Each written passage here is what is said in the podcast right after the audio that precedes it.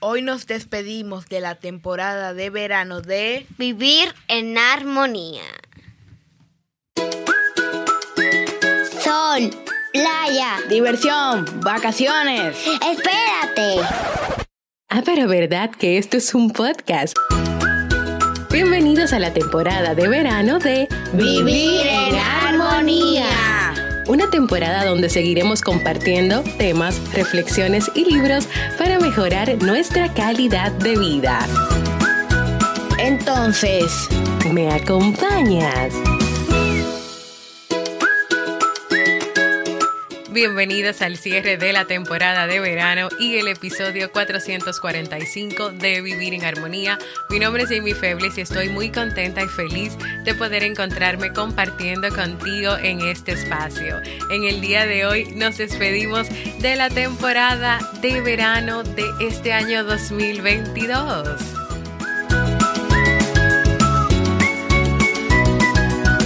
Entonces, ¿me acompañas?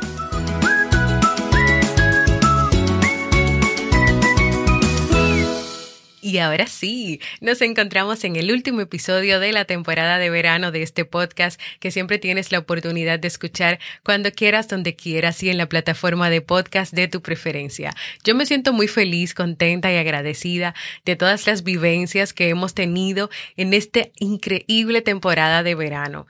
Los temas, las reflexiones hasta el lanzamiento de un nuevo proyecto en familia, sasuke.network. Así que hoy yo quiero compartir contigo, como siempre hago para cerrar las temporadas, tanto la de verano o la de Navidad, un pequeño resumen de todo lo que aprendimos en esta temporada de verano. Así que quédate ahí, atento, atenta y escucha. En este verano, número uno, a través de la historia de Alipio y los relojes aprendimos sobre el tiempo, el tiempo que avanza y no se detiene, el tiempo que muchos han intentado modificar, pero sus horas están presentes y van avanzando en cada momento de nuestras vidas. Negarnos a la realidad de la vida, de las cosas, no va a ser que enterremos, que hundamos o que guardemos, o que desaparezca todo lo que está pasando en nuestras vidas. Mientras más te resistas, más esas cosas vienen a ti. Mientras más te ocultas, más esas cosas vienen a ti. Y mientras más te niegues a aceptar, más eso viene a ti. Entonces te queda una de dos. O aceptas y vives feliz, o niegas la realidad y el tiempo que avanza y vives infeliz. El tiempo va a pasar por tu vida, lo quieras o no. Segundo, la temida palabra llamada cambio. Muchas personas creen que el cambio es imposible y a veces se escudan en la frase como yo siempre seré así. Todos podemos cambiar, aunque tememos al cambio. Este se puede dar incluso, nuestro cerebro está preparado para el cambio, tiene las estructuras y las funciones necesarias para que tú puedas cambiar. Esta característica extraordinaria que permite los cambios se llama plasticidad cerebral. Algunas preguntas que cuando hablamos de este episodio del cambio te dejé es, entonces si el cambio no solo es posible, sino que también estamos dotados para lograrlo, ¿por qué cuesta cambiar? Otra pregunta también, ¿qué puedes ir haciendo tú para activar el potencial que tiene tu cerebro para cambiar? ¿Sabes qué puedes hacer? Puedes ser más receptivo, receptiva al aprendizaje. Puedes ser más, puedes colaborar con una persona más colaborativo. Eso ayuda al aprendizaje. Puedes aprender cosas nuevas, cambiar el entorno y hacer de tu vida una creación permanente. Y esa fue la frase que más me tocó de ese episodio. Hacer de tu vida una creación permanente. O sea, Tienes que dejar de estar estático, estática y tan, tan conforme en esa zona de confort. Haz de tu vida una creación permanente. Número tres, también aprendimos del cuento tradicional de la India, todos tenemos grietas. Esta nos llevó a una reflexión de preguntas como, ¿te has dado cuenta de que las flores que crecen en tu lado del camino? ¿Te has dado cuenta de esas flores? ¿Te has dado cuenta de lo que tú estás sembrando, de lo que tú estás regando? ¿Te has dado cuenta de que por donde pasas, por donde caminas, tú dejas huellas en la vida de los demás? Y si no te has dado cuenta, piensa en ese caminar y en esas huellas son positivas, tal vez no, tal vez no estás dejando nada porque estás cegada o cegada mirando solamente hacia adelante, sin mirar hacia los lados. La verdadera aceptación parte de ese reconocimiento de que en la vida tú te vas a equivocar, cometerás errores, pero esos defectos o esos errores no pueden estar encima de tus fortalezas o por encima de tus fortalezas, no pueden estar por encima de tus virtudes. La suma de ambas cosas te hacen ser la increíble persona quien eres. Y hoy yo quiero que tú mires atrás y que tú reconozcas como un jarro con algunas grietas, cómo tú has abonado, cómo tú has sembrado, motivado, inspirado el camino de muchas personas en tu vida, a ti mismo, a ti misma, a tus padres, a tus amigos, a tu pareja, a tus compañeros de trabajo, a tus vecinos. Número cuatro, cuidados con los me gusta y la interacción social. De este episodio hablábamos de que nuestro cerebro ha evolucionado para siempre querer, anhelar, desear la interacción social, pero de una manera rica, presencial y activa. Y cuando solamente tú le dejas a ese anhelo del cerebro las redes sociales con sus limitaciones, pues esa interacción no se da y entonces vienen las consecuencias las pequeñas alegrías que tú recibes o que recibe una persona cuando publica en el muro de un amigo o te gusta su última foto de Instagram, no puede compensar en absoluto la pérdida que puedes sufrir cuando dejas de pasar tiempo con ese amigo o con esa amiga en el mundo real. Y te lo simplifico más. tienes que comenzar a preocuparte cuando el sonido de una voz sobre una taza de café con un amigo o amiga se vea sustituido por los me gustas en una publicación. Número 5 del resumen del libro Una mochila para el universo, 21 rutas para vivir nuestras emociones de Elsa Punset. Vivir obsesionada con el pasado o con el futuro es algo que se le da muy bien al cerebro humano, al cerebro humano adulto, que es experto en recordar, en prever. Sin embargo, las investigaciones revelan que vivir en el presente aún en los actos más sencillos como vivir en el presente pelando una manzana, añade mucha felicidad a la vida de quienes lo intentan. Vivir el presente pelando una manzana, vivir el presente en una conversación, vivir el presente descansando, vivir el presente escuchando música. Pero el presente no es tú estar en la, actividad y, y pensando en diez mil cosas, no vivir el presente. Tú estás pelando una manzana, tú estás pelando una manzana y más nada. Vivir el presente significa hacer un esfuerzo de valentía para no aferrarte a un montón de vivencias y realidades tristes. Reflexionemos sobre la frase, si no cambiamos nada, nada cambia. Si tú no cambias nada de tu vida y de tu día a día, nada cambia. Y de las 21 rutas que Elsa Punset nos compartió en este libro que estuvimos leyendo y que resumen está disponible, la ruta de los laberintos de la mente fue una de mis favoritas. Esta ruta tiene que ver con cómo tú interpretas la realidad. Muchas veces puedes interpretar la realidad de una manera que no es beneficiosa para ti. Entonces es importante entrenar al cerebro para pensar de una manera más positiva. Por ejemplo, el cerebro está programado para sobrevivir o para fijarse en lo amenazante. Por lo tanto, él puede obsesionarse con situaciones tristes y puede que no perciba las cosas positivas de la realidad que les rodean.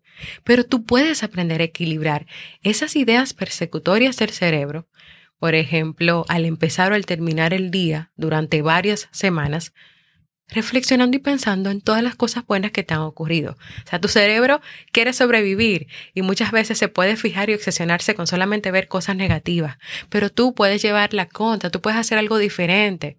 Y tal vez no te salga de manera natural, pero si tú haces este ejercicio, que incluso es un ejercicio que yo utilizo en mis terapias psicológicas, y es que hagas un, haz un diario de gratitud. Comienza todos los días a escribir en las noches cinco cosas por las cuales tú das gracias o te sientes agradecida. Al otro día cuando te levantes, léelo y practica eso durante dos semanas para que tú veas lo que va a pasar, para que tú veas cómo tú le vas a decir al cerebro, no solamente hay situaciones tristes o amenazantes, también las hay buenas positivas, porque en la vida hay de todo. Número 6 del cuento El vendedor de máscaras de Soledad Antelo. Vimos las consecuencias de la búsqueda de aprobación y hacíamos la pregunta, ¿qué máscara llevas puestas hoy? Te conocen las personas tal cual eres o conocen la actuación que tú estás realizando de acuerdo a lo que tú entiendes que esas personas les gustaría de ti. Si hay personas que te piden que seas diferente o que te piden cambiar, ¿por qué las escuchas? ¿Por qué haces lo que te dicen?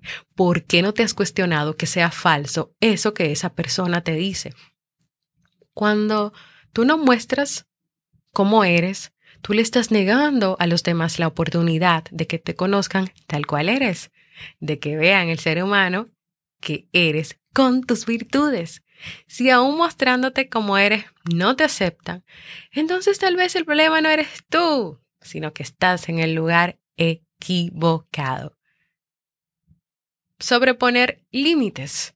Hoy todas las personas, sin excepción, necesitan aprender a poner límites.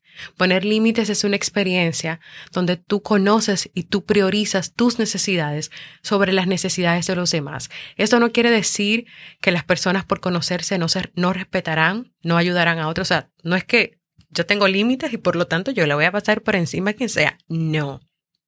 Tú conoces tus límites y los respetas. Y tú conoces los límites del otro y también los respetas. Una característica fundamental de aquellos que no ponen límites es sentir culpa. Sentir culpa por decir no ante una petición de una persona. Pero recuerda que tú y los demás tienen todo el derecho de decir sí cuando lo deseen y decir no cuando lo deseen. Poner límites significa dar a conocer a quienes te rodean lo que quieres y deseas y expresarte tomando en cuenta tus necesidades, tus deseos, pero también y no menos importante, las necesidades y deseos de los demás. Del resumen del libro El aprendiz de farero de Joan Piñol y Javier Sabin, de los personajes del libro Javi y el farero, Juan, aprendimos que hay que vivir el presente de las actividades que estás haciendo, lo necesario de aprender a escuchar tu intuición, porque tú tienes esa capacidad, todos tenemos esa capacidad, es una capacidad innata, pero a veces aparecen las obligaciones, las prisas, los problemas y dejamos de escuchar nuestra, nuestra intuición, nuestro corazón, nuestras necesidades. A veces el ser humano tiene ideas preconcebidas que no le permiten avanzar. Cuando Javi, el personaje del libro, dejó de lado estas ideas y escuchó su instinto, esto fue lo que le permitió tomar la decisión de irse a trabajar a un faro. Y curiosamente, al alejarse de los expertos y encontrarse con Juan, el farero, Javi, quien era licenciado en psicología, sentía que había aprendido más con Juan tomando una taza de café que con sus profesores durante todo el curso. Toma en serio, toma en serio el dedicar tiempo a lo importante, tiempo al trabajo, pero también al ocio, a la diversión. Imagina que tú descuides el ocio y la diversión y en consecuencia tú comiences a perder la ilusión e incluso caigas en una depresión porque solamente estás enfocado en trabajar, trabajar, trabajar, trabajar, trabajar. No hay ningún ser humano que pueda aguantar la presión de solamente trabajar y no hacer otras cosas en sus vidas. O si tú prestarás poca, poca atención a tu alimentación o al descanso y terminas por enfermarte, dedica tiempo al trabajo, tiempo a la diversión, tiempo al descanso, tiempo a lo que te haga sentir bien. Número 8 del cuento El secreto de la serenidad. La serenidad es algo más complejo que solo sentir calma. Es tener el conocimiento propio de tus emociones para que tú sepas cómo gestionarlas y cuáles son las cosas que funcionan. ¿Por qué? Porque a mí me puede funcionar algo pero a ti te puede funcionar otra cosa. Y veíamos en un cuento que compartimos y en, este episodio de la serenidad que ha sido muy acogido y que a todo el mundo le ha encantado. En el conocimiento de la ira, por ejemplo, cuando tú sabes lo que te ocurre, lo que lo causa, mientras más tú trabajas en eso, tú podrás lograr un equilibrio emocional que te permita primero aceptar esa emoción y luego encauzarla. A través del cuento que estuvimos leyendo vimos cómo Marek, con ayuda del maestro, identificó un distractor que permitió ir bajando el nivel de la ira y del enfado para luego de una manera más calmada y serena que él pudiera resolver esas situaciones que lo llevaban a enfadarse tanto. Imagínate que en el proceso, luego de serenarse, el personaje Marek reflexionaba y se daba cuenta de que lo que lo hizo enojar fue una, una interpretación errada que él tuvo. O sea, que no fue algo que tenía peso. Es como que, ay, pero fue que yo lo interpreté así, pero realmente nunca le pregunté a mi esposa. Por ejemplo, Marek tenía una esposa y a veces tenía situaciones con la esposa. O sea, nunca le pregunté a ella que por qué hizo esto, que pasó, o por qué pasó esto. Simplemente interpreté. Y de esa interpretación nacía un nivel de ira y enfado increíble. Entonces, al final es como cuestionarse, ¿vale tanto la pena que yo gaste mis energías y, y mis fuerzas en este, en este tipo de enojo que no me está haciendo bien? Hasta aquí este pequeño resumen de esta temporada que nos ha llenado de muchos aprendizajes y experiencias. Yo espero que como siempre sean de mucha utilidad para ti, si al escuchar los temas de alguno de los episodios te das cuenta que te faltó escuchar ese episodio y quieres hacerlo, solamente vas a tu plataforma de podcast y desde el episodio 431 hasta el 444 están todos los episodios de la temporada de verano.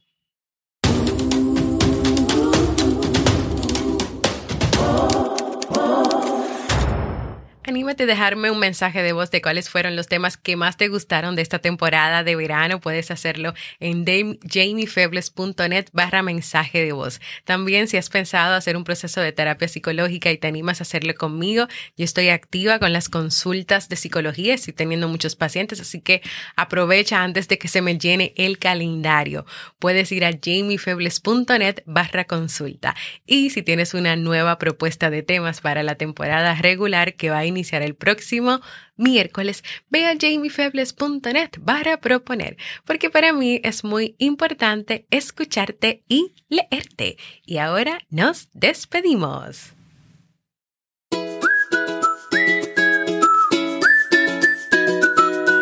Y así hemos llegado al final de este episodio y de esta temporada de verano 2022 del podcast Vivir en Armonía. Recuerda suscribirte en nuestro nuevo proyecto Sasuke Network. Es un network de podcasts educativos, entretenidos, donde cada lunes, miércoles, viernes, jueves, viernes, sábado y domingo tendrás nuevos episodios de todos los podcasts que estamos trabajando ahí.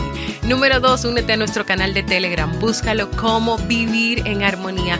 Y no te quedes con esta información solo para ti. Comparte este episodio con tu, con tu familia, tus amigos, tus cercanos, desde la aplicación de podcast donde lo escuches y si lo compartes desde mi página web o desde YouTube por el botón de compartir, recuerda antes dejar tus valoraciones, tus comentarios para que este podcast pueda seguir creciendo y llegando a más personas en el mundo.